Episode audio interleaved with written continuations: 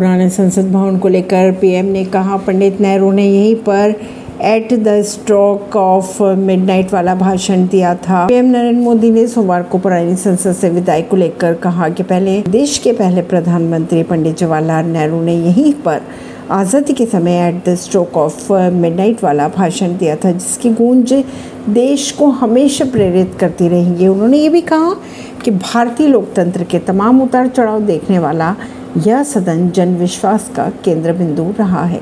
परवीन सिंह नई दिल्ली से।